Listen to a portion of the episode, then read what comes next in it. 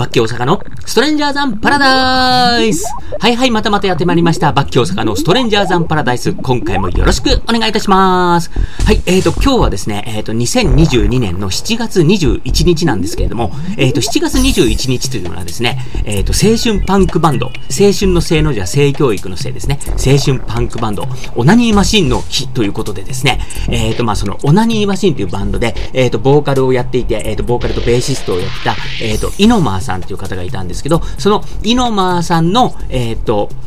仲間が集まって開催されたイノマーロックフェス。こちらの、えっ、ー、と、様子というかお話をさせていただきたいと思います。よろしくお願いします。えっ、ー、と、先日ですね、7月の16日の土曜日にですね、イノマーロックフェスなる、こう、フェス、ロックフェスが開催されたんですね。で、えっ、と、このフェスなんですけれども、えっ、と、まあ、イノマーさんっていう方がですね、この、亡くなっちゃったんですよ。えっ、と、2019年に、あの、53歳という若さで亡くなっちゃったんですね。で、この、まあ、バンドのボーカリストであり、まあ、リーダーであり、で、えっ、ー、と、まあ、かつてはあの雑誌編集者なんかもやって、えっ、ー、と、いろんなね、あの、銀杏ボーイズの峰田くんとか、えっ、ー、と、騎士団、それからサンボマスターとかね、まあそういった方たちともすごく交流があってっていう方で、えっ、と、まあ今回のフェスもその方々がみんな出たんですけれども、まあそういった方でね、えっ、と、まあ若くして亡くなってしまったイーノマーさんね、を思って、みんなで盛り上がろうじゃねえかってこう集まったフェスなんです。で、そのフェス、あの、僕はなんで行くことになったかっていうと、まあちょっとあの、案内が来てっていうのもあるんですけども、えっ、ー、と、僕がいつもお世話になっている WWS チャンネルさんの方で、えっ、ー、と、まあ、ちょっとご案内が来てということで、で、えっ、ー、と、僕もですね、あの、ずっと知ってるっていう方じゃないんですけれども、えっ、と、まあ、やっぱりオナニーマシンのイノマーさんといえばですね、えっ、ー、と、ドキュメンタリー番組で、うん、家ついてっていいですかっていうやつがあって、そこで、あの、取り上げられて、結構、ここ1、2年話題になったんですよね。で、えっ、ー、と、まあ、イノマーさんがその、下の癌、下ベロの癌だったんですけど、それで、まあ、亡くなっちゃうまでを追ったドキュメンタリーっていうのがあって、で、それとかも僕見てたんですね。で、まあ、どんな経緯でっていうところで、本当にあの、イノマーさんが、本当にその亡くなった瞬間までドキュメンタリーでずっとカメラが追っかけててっていうのがあって、まあ、そういうのをこう見たりとか、あと、いろいろね、僕の好きなね、騎士団とかサンボマスター、ガルギンナンボーイズのなんかが、こう、ずっと慕っててって言って、本当にあの、あの、いろんな方からね、慕われてる方だったりとか、で、もう、イノマーさんが本当にその2019年の12月に亡くなっちゃうんですけれども、その亡くなる直前の2ヶ月、2ヶ月前の、えっ、ー、と、2019年の10月に、豊スピットでやっぱり似たような感じでね、まあ、同じような仲間を集めてすごくビッグなフェスをやったんです。でも、その時もイノマーさん、もう体は本当にあの、もう、ミイラみたいに細くなっちゃって、で、もう顔とかは膨れ上がっちゃってって、もう本当にあの、もう癌の末期の状態だったんですけど、ステージで立って歌ったっていうね、もう本当になんかそういうのもドキュメンタリーで放送されてたりっていうので、僕そういうのも見てたんで、なんかやっぱり、その、ちょっとね、昔から知ってるっていうことじゃないけれども、なんかそういったものをこう見て通じて知った方ではありますが、まあちょっとそういった思いもあって、このロックフェスっていうのはちょっと見たいなと思って、えっ、ー、とまあ取材で、あのまあ、ウェブ媒体ということでですね、えっ、ー、と、伺うことになりました。はい、そんな形で、えっ、ー、とまあそういったバックボーンがあるイノワロックフェスというイベントだったんですけど、えっ、とね、まあと、こう、本当いつもはですね、あの渋谷のラママとかそういうもう本当にライブハウスっていうようなところでやってたオナニーマシンが、あの、その亡くなる直前のね、10月、えっ、ー、と、2019年の10月に豊洲ピットでやったよっていうのもすごい結構大きなところでやったなってイベント、大きなイベントだったなっていうのもあるんですけど、今回は、えっ、ー、と、最近新しくできた、えー、有明にある東京ガーデンシアターっていうコンサートホールライブ会場なんです。で、ここは本当に大きくって、えっ、ー、と、僕も以前行ったことがあったんですけれども、えっ、ー、と、客席が4階まであるんですよ。で、もう本当に天井うわーっと高くって、軽く1万人ぐらい入るんじゃないかな。えっ、ー、と、それでですね、あの、印象としては、なんか武道館でライブを見てるような感じです。もう本当にあの、前回僕が行ったのが、あの、ジ・オーラル・シガレッツの、えっ、と、ワンマンだったんですけど、もうオーラルのメンバーとかも、もう武道館みたいだね、すごいね、なんていう話をしたりとか、まあ、とにかくそんなビッグな会場なんですね。で、まあ、そこで、えっ、ー、と、まあ、銀杏ボーイズさんとか、まあ、いろんな方たちが登場してという、まあ、大体、的なフェスだったわけです。で、えっ、ー、と、まあ、出たメンツがですね、えっ、ー、と、一発目が銀杏ボーイズ、それから、えっ、ー、と、ザ・ピーズ、それから騎士団、それから、えっ、と、まあ、えっ、と、オナニーマシーンの、えっ、と、ライブで、対対バンライブで、えっ、と、まあ、その対バンライブの最後に出たっていうね、女の子3人組のヘンプバックっていうバンドがあるんですけど、この女の子3人、それから、ガガガスペシャル、ガガガ SP と書いてガガガスペシャルですね。それから、えっ、と、通信中、まあ、コミックバンド的な感じで、あの、最近結構ブレイクしてる通信中。それから、サンボマスター。そして最後は、えー、まあ、このイノマーさんが亡くなってメンバー2人だけになっちゃってるんですけど、そのオナニーマシンが最後大鳥を飾るっていうのが、まあ、ちょっと目玉という形になってたんですね。うん。まあ、そんな感じのフェスでした。で、えーとですね、僕本当に一発目の銀杏ボーイズから見てたんですけど、まあ、銀杏ボーイズっていうのはね、ミネダ君のソロプロジェクトみたいな感じで、えっ、ー、と、ここのところはですね、まあちょっとコロナ禍みたいなのもあって、本当にあの、ミネダ君が一人で、ギターでやってたっていうことだったらしくって、えー、今回ですね、久々にあのバックバンド引っ提げてという感じで、えー、音を出してよっていうことだったみたいです。で、えっ、ー、と、そんな形でですね、えっ、と、1曲目はね、本当にあの、もう本当にアコギ1本だけで、あの、出てきて、で、曲の途中、光へって曲だったんですけど、えっ、ー、と、この曲の途中からバンドが入って、バーンってなった時のこの音圧の凄さ、もう本当にすごかったですね。まあそんな形でね、やっぱりあの、彼も、あの、井ノ間さんにはすごく思い入れがあったり、実際にまあ信仰があってっていろんなエピソードも抱えてっていう、なんかそういうのがね、伝わってくる、えっ、ー、と、峰田くん、銀杏 BOYZのステージでした。で、ちょっと私ね、あの、取材で行ったっていうこともあって、えっ、ー、と、銀杏 BOYZさんなんかは、あの、ちょっと記事を書こうなんて思ってたりとかしたこともあって、ザ・ピーズさんがあんまり見れてないんですよ。で、まだ、ただね、あの、ザ・ピーズさんといえば、やっぱりもうデビューを同じくしてっていう形で、えー、一緒にやってきた仲間の方だし、えっ、ー、と、ザ・ピーズのボーカルの大木さんもやっぱりちょっと癌になってしまいっていうことで、えっ、ー、とまあそういうね、癌告知を受けて、まあそれを公表して、あの、癌と戦ってきた方なんでね、まあそういった方の、えっ、ー、と、ライブパフォーマンスっていうのもあって、で、その後が、えっ、ー、と、騎士団ですね。で、騎士団はもう本当に、まあ、あの、騎士団なので、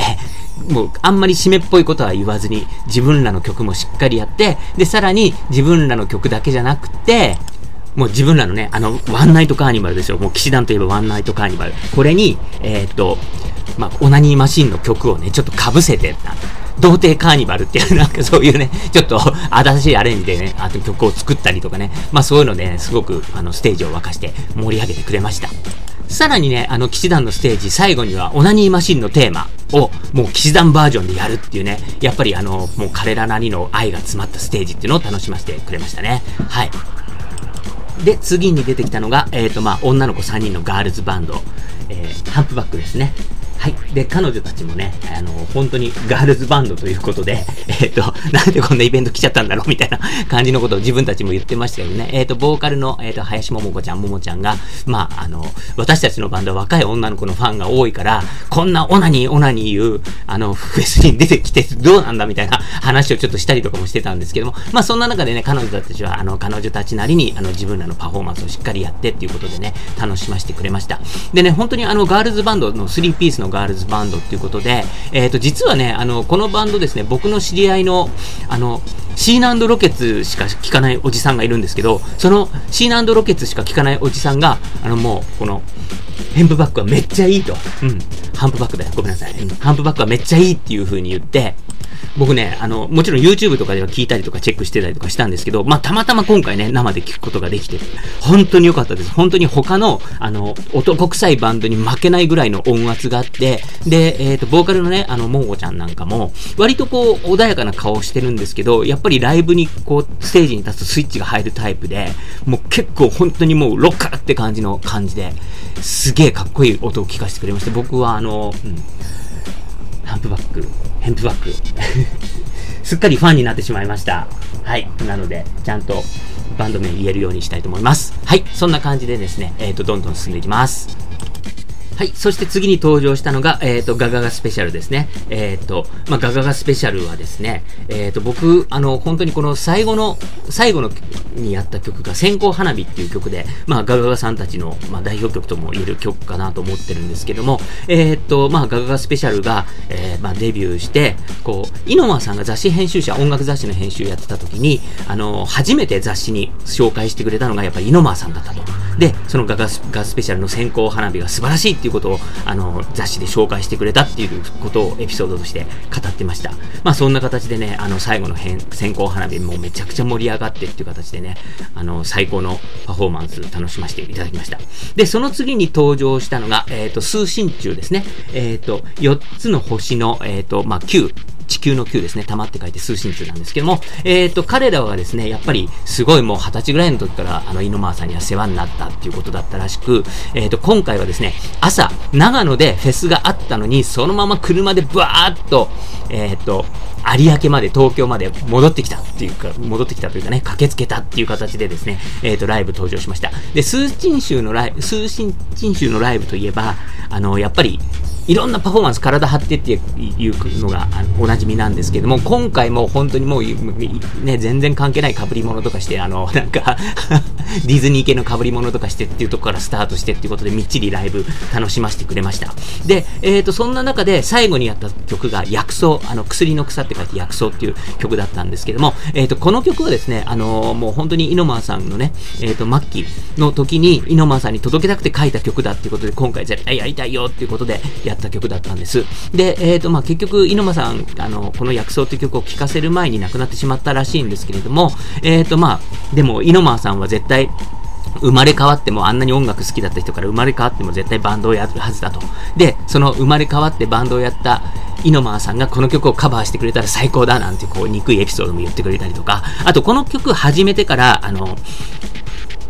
サビの部分でみんなで薬草っていう部分があるんですけど、そこのところ一回やった後にちょっとやり直しって言って、うん、ちゃんと声出してくれみたいなことをね、あの、言ったりみたいなところで、まあちょっと熱い思いもありながらという形でね、えっ、ー、と、数神中が、えっ、ー、と、ライブパフォーマンスを長野から駆けつけて、えっ、ー、と、展開しました。で、その後なんですけども、えっ、と、サンボマスターが登場しました。で、もうサンボマスターといえばもう本当に2002年、2003年とかに、えっ、と、まあ、オナニーマシンとサンボマスターがスプリットアルバムって言って、あの、まあ、1枚の CD の中に曲を入れてっていう形で、えっ、ー、と、まあ、メジャーで CD をリリースしたりっていう、まあ、そのぐらい、あの、進行が熱い深い中だったっていうことで、まあ、今回のね、サンボマスターのパフォーマンス、まあ、サンボマスターボーカルの山口さんはもうそもそもね、もう、他のライブとかでも、普通のライブとかでももう全然人を泣かせる、すごく力のある MC とかパフォーマンスをする人なのに、もう今回は本当にやばかったですね。もう本当にもう、猪間さんの思い出みたいなのを、すごくこう、端々に入れて、で、曲とかも本当にもう、井上さんのことしかこれ、うん、思い浮かばないよ、この曲歌われたらっていうね、曲を歌ったりとか、ラブソングっていう曲がそうなんですよ。ね、あの、神様ってやつがもう会えないって言ったよ、みたいな、なんかそういうね、もう本当に井上さんの思いが重なるような、もう聞いて見てる僕らでもそう思っちゃうっていうようなね、曲をやってくれたりとか、あとすごく印象的だったのが、もう本当に毎晩のように電話をしてたと。で、もう井上さんから電話が来て、いつもね、一言目が、ああ、もう嫌になっちゃったって それが一言目でなんか電話が始まるらしいんですけど、なんかね、そんな感じなんだけど、それもまたかっこいいんだよ、あの人、なんていうことを言ったりとか、あとは、もう井上さんはいつもふざけてるから、もうリアルタイムの時は気がつかなかったんだけど、なんか、もうすごいことを一緒にやってたんだなっていうのを後になってから気がついたみたいなことをね、あの、山口さんが言ってました。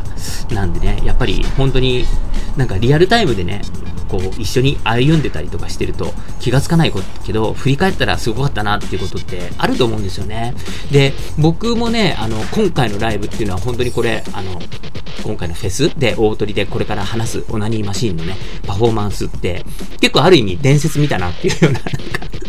すごいパフォーマンス楽しませていただきたんですけれども、えっ、ー、と、まあ、ちょっと、じゃあその話もうしちゃいましょうか。はい。まあそんなね、サンボマスターさんの後に、えっ、ー、と、空気階段、あの、お笑いの二人が、あの、ちょっとサウナのコントみたいなのをやって、で、その後にいよいよこう待ちに待ったオナニーマシンが出てくるということなんですね。で、まあ、あの、ずっと話してるように、オナニーマシンは3ピースバンドで、そのボーカルのリーダーが亡くなっちゃったから、まあ、当然出てくるわけがないって思ってたのが、今回のね、この、えっ、ー、と、イノマーロックフェスティバルの、えっ、と、出演者発表の最後の最後に、オナニーマシンが大鳥だっていうのが発表されて、えっ？みたいな感じで、どういうパフォーマンスすんの？みたいな感じで、えっ、と、皆さんに期待がかかってたんですね。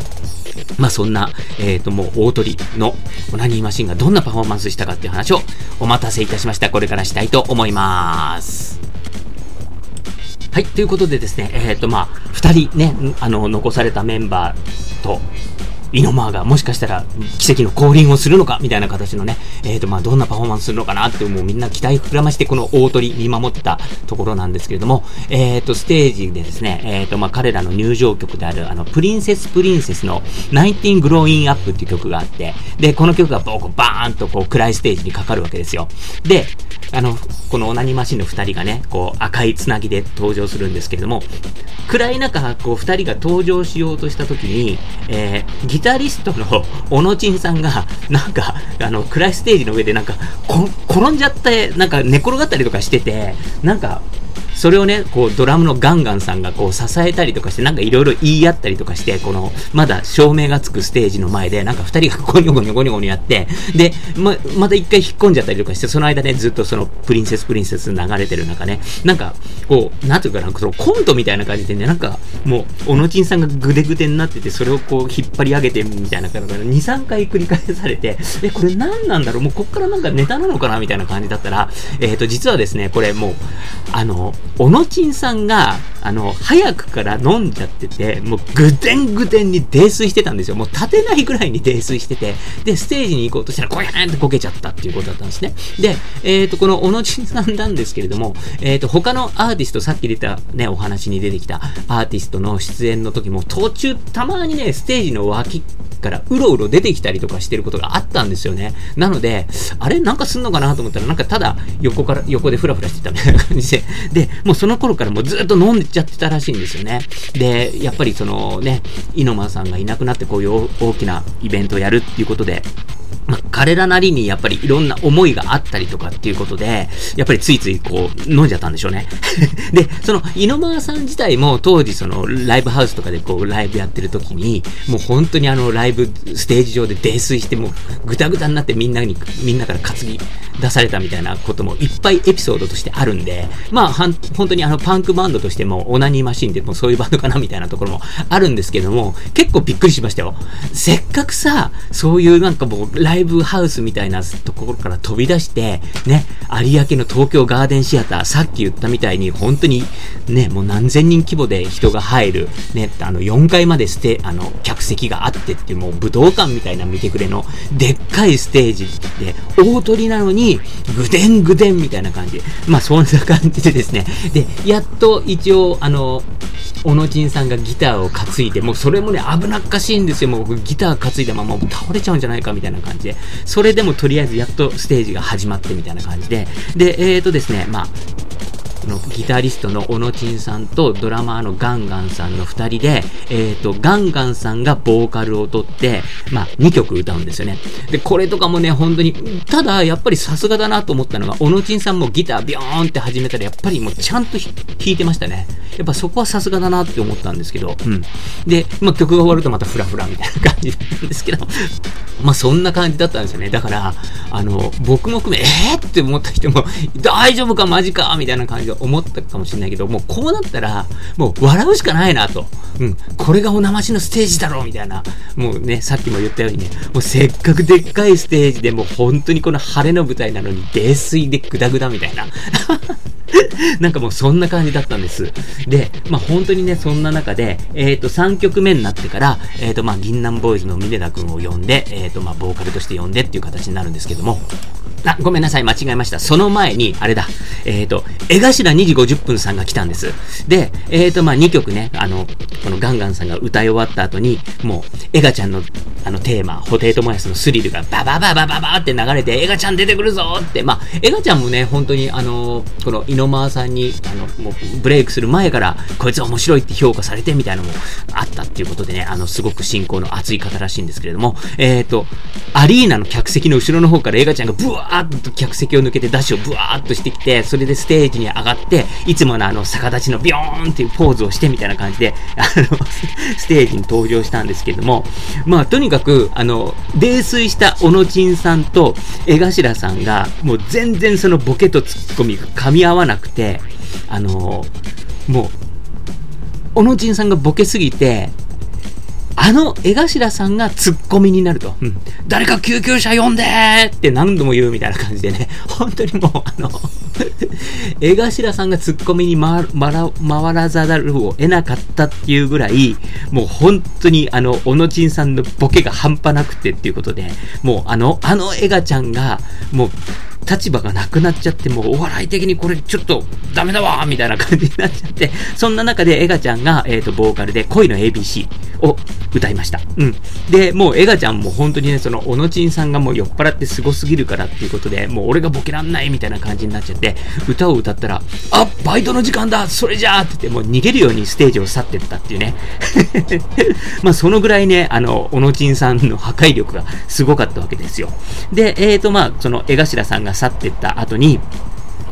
あのー、じゃあ、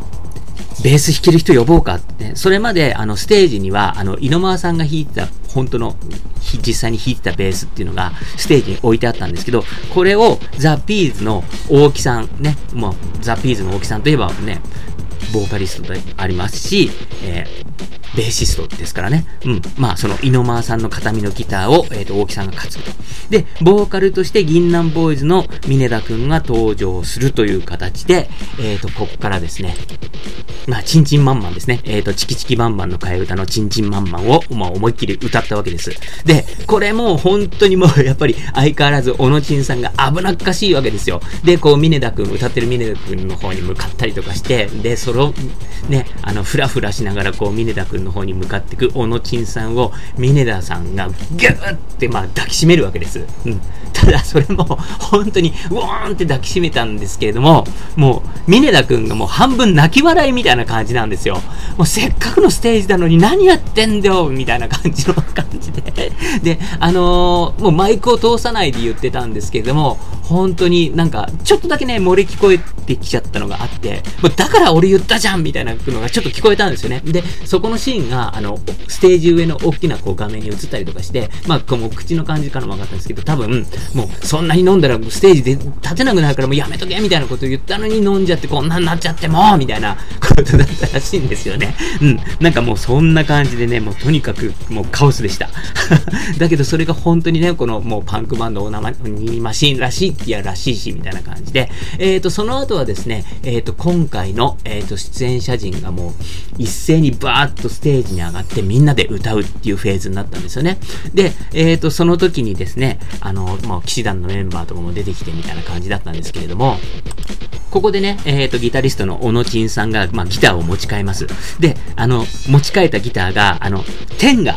うん、あのね、天が、わかりますね皆さん。はい。この天がのギターということで、で、ここでもね、あの、一応、あの、小野珍さんが MC して、もう、もうね、あれなんですよ。もう、下も回んない感じでね、あの、このギターはね、あの、デンガのギターで、世界に一本しかないギターだからね、なんて言って、なんかもうそんな感じだったんですけど、まあ、とにかくそのね、世界に一本しかない天下ギターを抱えてということでですね、えっ、ー、と、まあ、ステージもいよいよクライマックスということで、えー、I love オナニー、ね、もう本当におなましの曲といえば、アイラブオナニーなんですけど、これをもうみんなで歌ってっていうところで、えっ、ー、と、まあ、このね、天下を、天下ギターを持った、えー、小野珍さんがですね、えっ、ー、と、ステージ結構高いんですよ。背の高さ、普通の人の背の高さぐらいあるとこなんですけど、ちょっとね、なんかあの、台みたいのがせり出してて、人一人立てるかどうかな、みたいな、こう、あれ、撮影用のなんか台なのかな？うん、まあ、まあ、ちょっとその台みたいのがせり出してたんですけども、小野珍さん、その台の、せり出した台の上にちょっと立っちゃって、もう危ないなと思って、そこをギター弾いてたら案の定ステージから落ちましてで、もうステージからもう落っこって、もう寝っ転がったままギター弾くみたいな感じで、ただ、やっぱりね、さすがパンクバンドなんで、もうそういう演奏って全然できるんですよね。すげえなって思いながらも、なんかもうそんな、ステージから落ちるほど酔っ払って、落ちたけどちゃんとギター弾いてるって。でも、落ちた時はさすがにね、あの、峰田くんとかももうステージから飛び降りて、あの、皆さん助けに行きましたね、騎士団のメンバーとかね。まあ、はい。そんな感じで、まあそんな、いろいろハプニングもありつつっていうことで、それでなんとかもうみんなでぐてんぐてんのね、小野珍さんをまたもう一回ステージに上げて、みたいな感じで、で、えっ、ー、と、オナニーマシンのライブではね、これお約束だったっていうあの、大根、ギターの 起源で、こう、大根ガーってやって大根を下ろすみたいなね。まあ、そのパフォーマンスもちゃんとやってみたいな感じでね。まあ、一応なんとかね、あの小野仁さんも、あの、ぶっ倒れない形で、とりあえずね、あの、ステージから落ちたりとかもしましたけど、またこう、立ってっていう形でね。でね、またね、あの、小野ちんさんがね、何回も言うんですよ。もう途中でも言ってたんですけど、あれって今日、猪間はどうしたの？なんで来てないの？なんで。あの、猪間は、用事があって来れないようですいませんなんつって。だから、やっぱりね、彼らもやっぱり、その、猪間さんが亡くなっちゃってっていうのってなんか、未だに信じられないな、みたいな気持ちがあったりとか、なんか、どっかで認めたくないな、みたいな、また戻ってくるんじゃないか、みたいな、なんかそういった思いとかもあったりとかね、うん、もう、あるんでしょうね。まあ、皆さんそうだと思います。だから、なんかそんなのもすごく伝わったし、うん。で、その、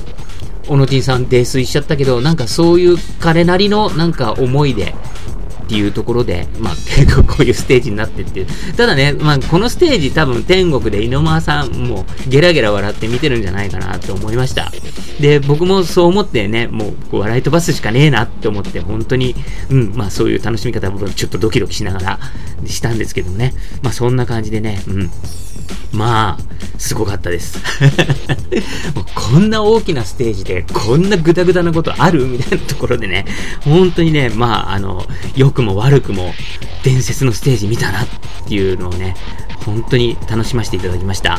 あの、ツイッターとかでね、イノマロックフェスなんか検索すると、もうこういったね、やっぱりファンの方なんかも同じような、僕が今喋ってるようなのと、同じような気持ちをね、あの、ぶつけてくれてます。で、僕もですね、えっ、ー、と、この WWS チャンネルでですね、えっ、ー、と、この最後のね、あの、オナニーマシンのライブレポート書いたんですけども、えっ、ー、と、ちょっと、あの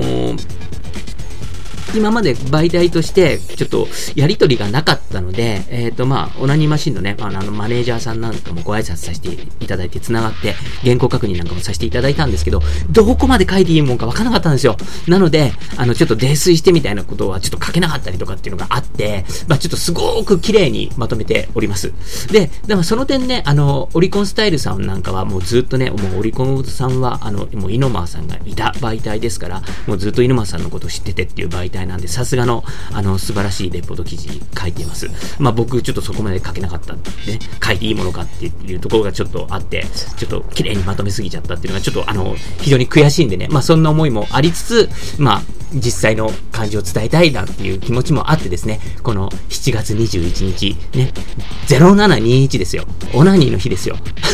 に、えっ、ー、と、まあちょっとね、先日のライブの様子っていうのを自分なりにちょっと語って残しておきたいなと思って今回、えっ、ー、と、まあせっかくね、この日、オナニーの日なんでね、えー、こんなポッドキャスト、トークを上げさせていただきました。えっ、ー、と、一発撮りで、ちょっと思いのまま、いろいろバーっと喋っちゃってるんで、ちょっとお聞き苦しい点とかもあったかもしれません。ご了承ください。えっ、ー、と、最後までお聞きいただき、ありがとうございました。バッキ大阪のストレンジャーザンパラダイス。えー、今回はですね、7月16日に開催された、イノマロックフェスの様子を、え、トークでお送りいたしました。最後までありがとうございます。それではまた